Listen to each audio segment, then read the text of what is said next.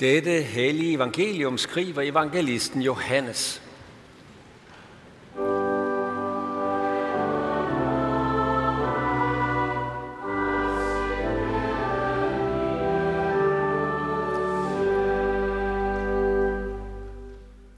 Jesus sagde til dem, hvis Gud var jeres far, ville I elske mig, for det er fra Gud, jeg er udgået og kommet. Jeg er ikke kommet af mig selv, men det er ham, der har udsendt mig. Hvorfor forstår I ikke, hvad jeg siger? Fordi I ikke kan høre mit ord. I har djævelen til far, og I er villige til at gøre, hvad jeres far lyster. Han har været en morder fra begyndelsen, og han står ikke i sandheden, for der er ikke sandhed i ham. Når han farer med løgn, taler han ud fra sig selv, for løgner er han og fader til løgnen. Men jeg siger jer sandheden, og derfor tror I mig ikke. Hvem af jer kan påvise nogen synd hos mig? Når jeg siger sandheden, hvorfor tror I mig da ikke? Den, der er af Gud, hører Guds ord, men I hører ikke, fordi I ikke er af Gud. Jøderne sagde til ham, har vi ikke ret i at sige, at du er en samaritaner og besat af en dæmon? Jesus svarede, jeg er ikke besat af en dæmon, men jeg ærer derimod min far, men I vandærer mig. Jeg søger ikke min egen ære. Der er en, der søger den, og han dømmer. Sandelig, sandelig siger jeg, den, der holder fast ved mit ord, skal aldrig i evighed se døden. Amen.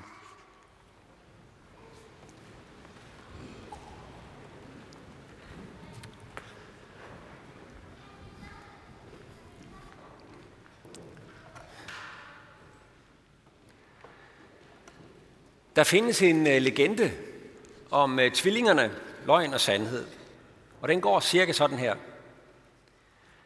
Sandheden, løgnen og sandheden var en dag ude at svømme sammen. De smed begge tøjet på stranden, løb ud i vandet og svømmede ud sammen. Men knap var de kommet ud i vandet, før løgnen så sit snit til at svømme ind til bredden og tage sandhedens tøj på og læste af. Da sandheden kom i land, stod den over for et valg.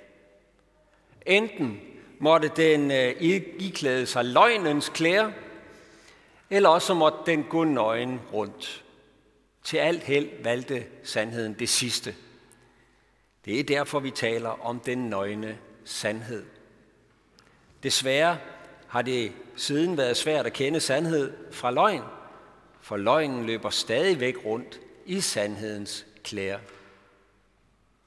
Det var legenden om løgnen og sandheden. Og noget sandt er der da i hvert fald i den. For hvis løgn skal virke, så skal vi jo tro på den. Så skal vi jo overbevises om den, at det er sandt. En løgn, der ikke træder ind i sandhedens klæder, jamen øh, den tror vi selvfølgelig ikke. Der er nok af eksempler i vor tid på, hvordan løgnen iklærer sig sandheden. Vi står i løgn og manipulation til halsen i vor tid. Bare tænk på alt det her med fake news, og hvordan vi er nødt til at prøve at lære at skille det sande fra det falske. Eksempler er der nok af. Da jeg sad og skrev øh, prædiken, kom jeg til at tænke på det, der foregik i Moskva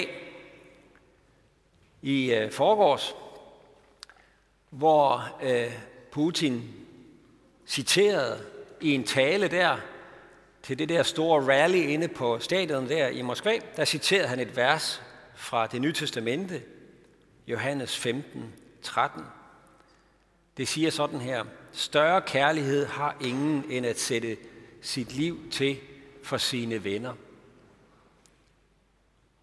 Men Putin han brugte det ikke, fordi han ville prædike evangeliet om Jesus til de der tusinder, der mere eller mindre frivilligt var trummet sammen til nationalsang og krigspropaganda. Det var ikke det, han ville bruge det til. Nej, Jesu ord skulle bruges til at lægge sådan en hellig fernis ind over den dødsmission, han selv har sendt sin egen nation ud i, i øvrigt under falske forudsætninger. Det var det, det skulle bruges til. Sådan bliver noget, der i sin oprindelige kontekst var så sandt, som det er sagt, til en savlende løgn, til mor. For Jesus sendte ikke sine disciple ud for at angribe et andet land og slå andre mennesker ihjel, og der tage kuglerne for hinanden som, som krigshelte i den anledning. Han sendte dem ud for at elske venner og fjender hjem til Gud. Om det så måtte koste livet. Det er martyrernes vidnesbyrd. Ikke at de gik i fysisk krig, men at de elskede på den måde, som Jesus selv havde vist dem. At han elskede. Det er jo det, der er konteksten. Jesus han siger til disciplerne der, dette er mit bud, at I skal elske hinanden, ligesom jeg har elsket jer. For større kærlighed har ingen end den at sætte sit liv til for sine venner. Det tog løgnen på som en dragt, der skulle bruges til at manipulere mennesker med i forgårs. Det var så sandt, som det er sagt, men det bliver brugt til løgn. Der er et russisk ordsprog, der lyder sådan her. Man kan komme til verdens ende på en løgn, men man kan aldrig komme tilbage igen. Man kan komme til verdens ende på en løgn, men du kan ikke komme tilbage igen. Det var et ordsprog, Putin med fordel kunne have taget til sig, tænker jeg. Og det kommer ikke til at ende godt, de løgne, han har reddet på.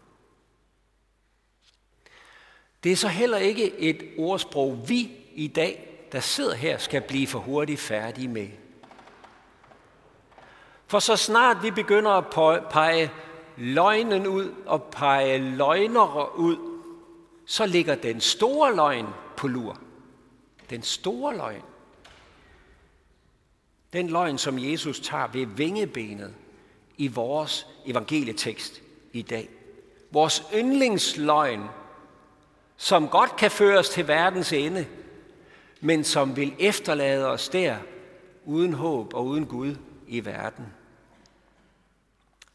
For hvem er det, Jesus taler til i dagens tekst?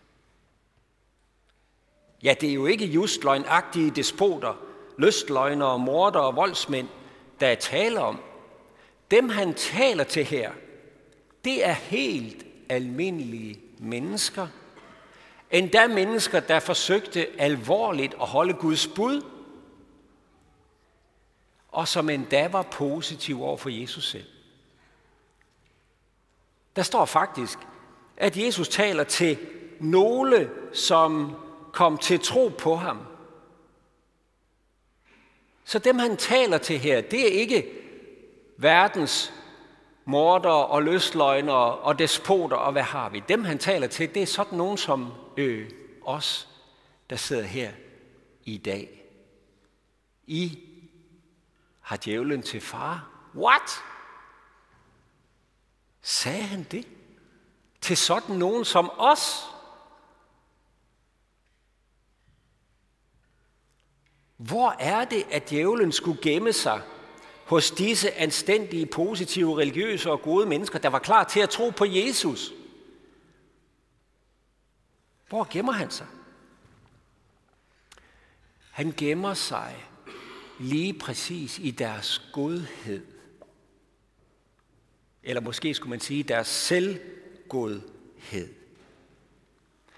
Man får indtryk af, at de her jøder, som Jesus talte med, at de var præget af den retning, man kalder den farisæiske retning på Jesu tid.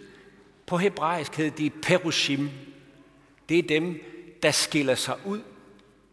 Man kunne sige de hellige, de fromme, dem der har skilt sig ud fra øh, håben omkring dem. De udskilte, det er det, det betyder. De satte et skarpt skæld mellem dem indenfor og dem udenfor. For de havde sat sig for, at de ville leve som Abrahams gode børn. De havde stillet sig på det godes side. De var Gud med os fløjen. Og de ville holde både den onde, det onde og de onde udenfor. Der hvor vi er, vi gode. Os, der i hvert fald prøver. Og de her mennesker, de havde forstået, at Jesus måske godt kunne være den der messias, den lovede frelser, som skulle gøre op med alt det onde. Og de var i den grad klar til at gå i korstog med messias mod alle de onde. Og her gemte djævlen sig. De var klar til at gå i korstog mod alle løgnerne, morderne, de onde, dem der ødelægger deres liv og andres med. De havde iklædt sig moral og selvgodhed. De havde en trosbekendelse, der sagde, jamen på bunden, der er vi jo alle gode. Jeg er der i hvert fald. Jeg kan godt komme i tanke om nogen, der ikke er, men jeg tager mig da lidt sammen. Og ham, Jesus der og jeg, vi hører til i det samme parti. De godes parti. Netop i illusionen om vores egen gudelighed og godhed, der ligger den store løgn. Og løgnen, den bærer altid dårlige frugter. Løgnen kan vi, den kan føre os til verdens ende, men den efterlader os der, så vi ikke kan komme tilbage igen. Løgnen bærer altid dårlige frugter. Og det gør også den her store løgn om vores egen godhed. For prøv en gang at mærke efter, hvad den gør ved os. Løgnen om vores egen godhed, den nærer behovet for at fremstå som god og føle sig god.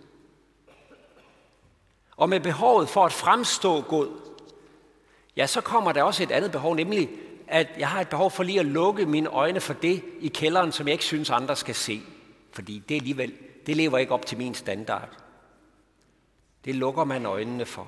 Og med det kommer behovet for bortforklaringer og gode undskyldninger på, hvorfor man nu alligevel kom til at lave noget råd. Så flyttede hyggeleriet ind. Det er det, man kalder hyggeleri. Og med hyggeleriet, der kom mit behov for at øh, måle min egen godhed med nogen, der ikke har lige så meget som mig. Sådan at jeg kan fastholde illusionen om min egen godhed.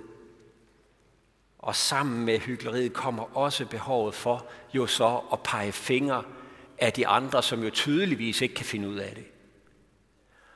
Og Facebook, det er det bedste sted at gøre det. For der er alligevel ingen, der kender mig, så der kan man rigtig jorde folk med sin godhed.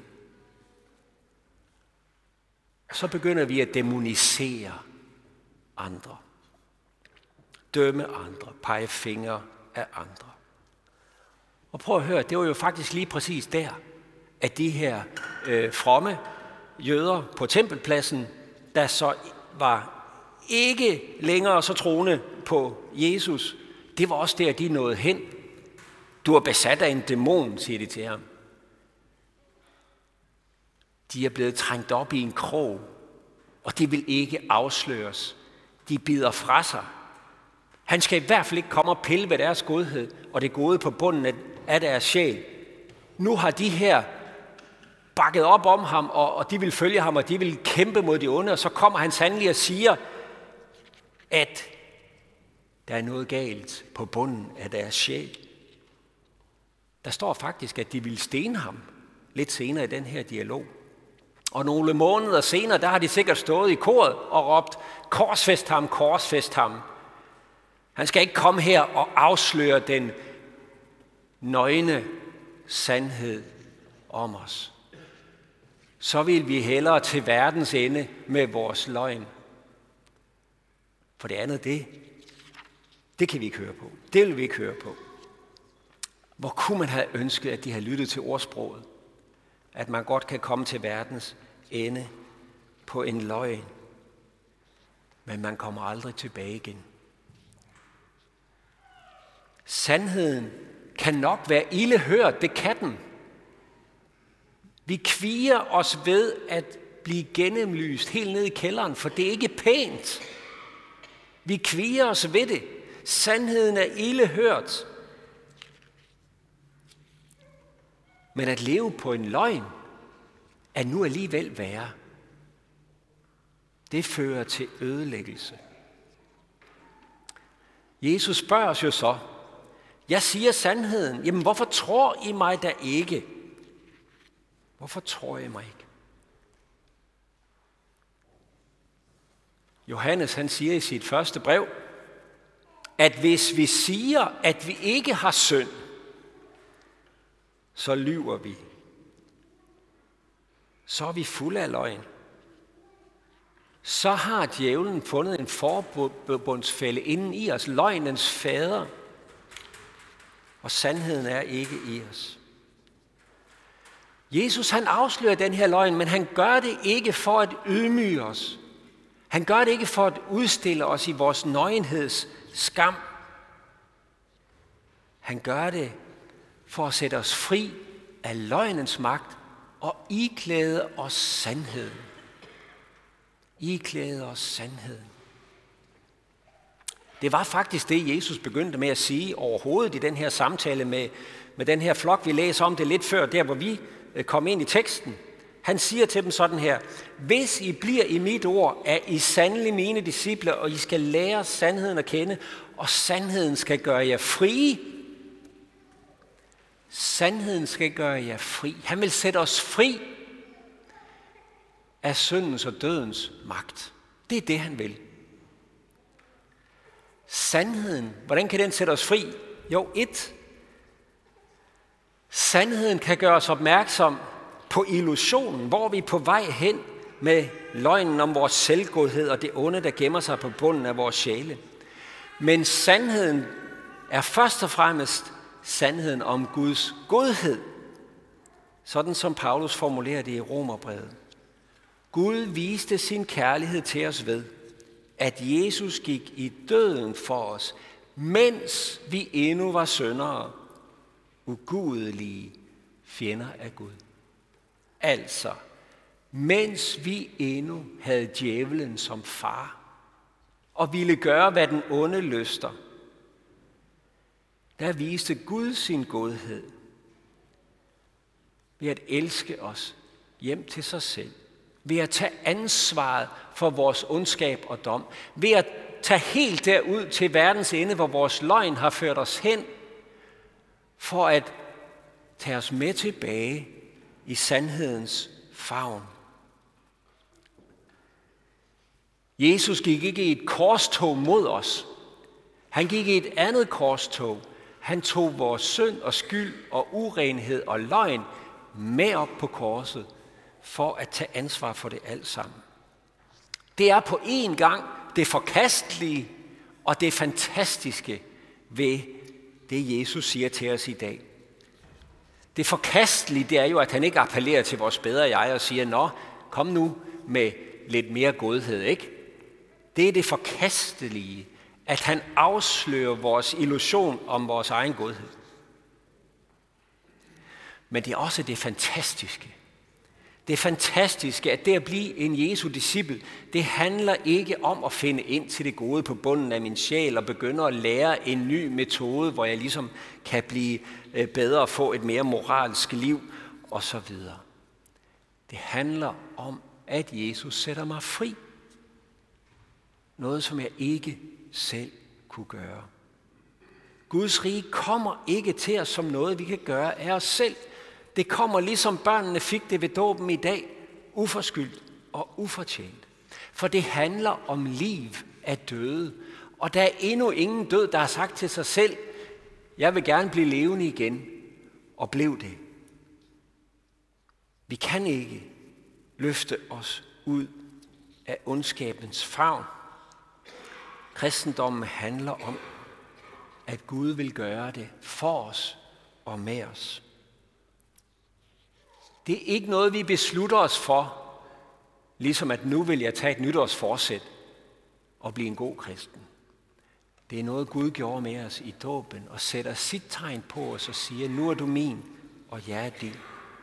Prøv en gang at høre fra indledning til Johannes evangeliet. Alle dem, der tog imod ham, gav han ret til at blive Guds børn.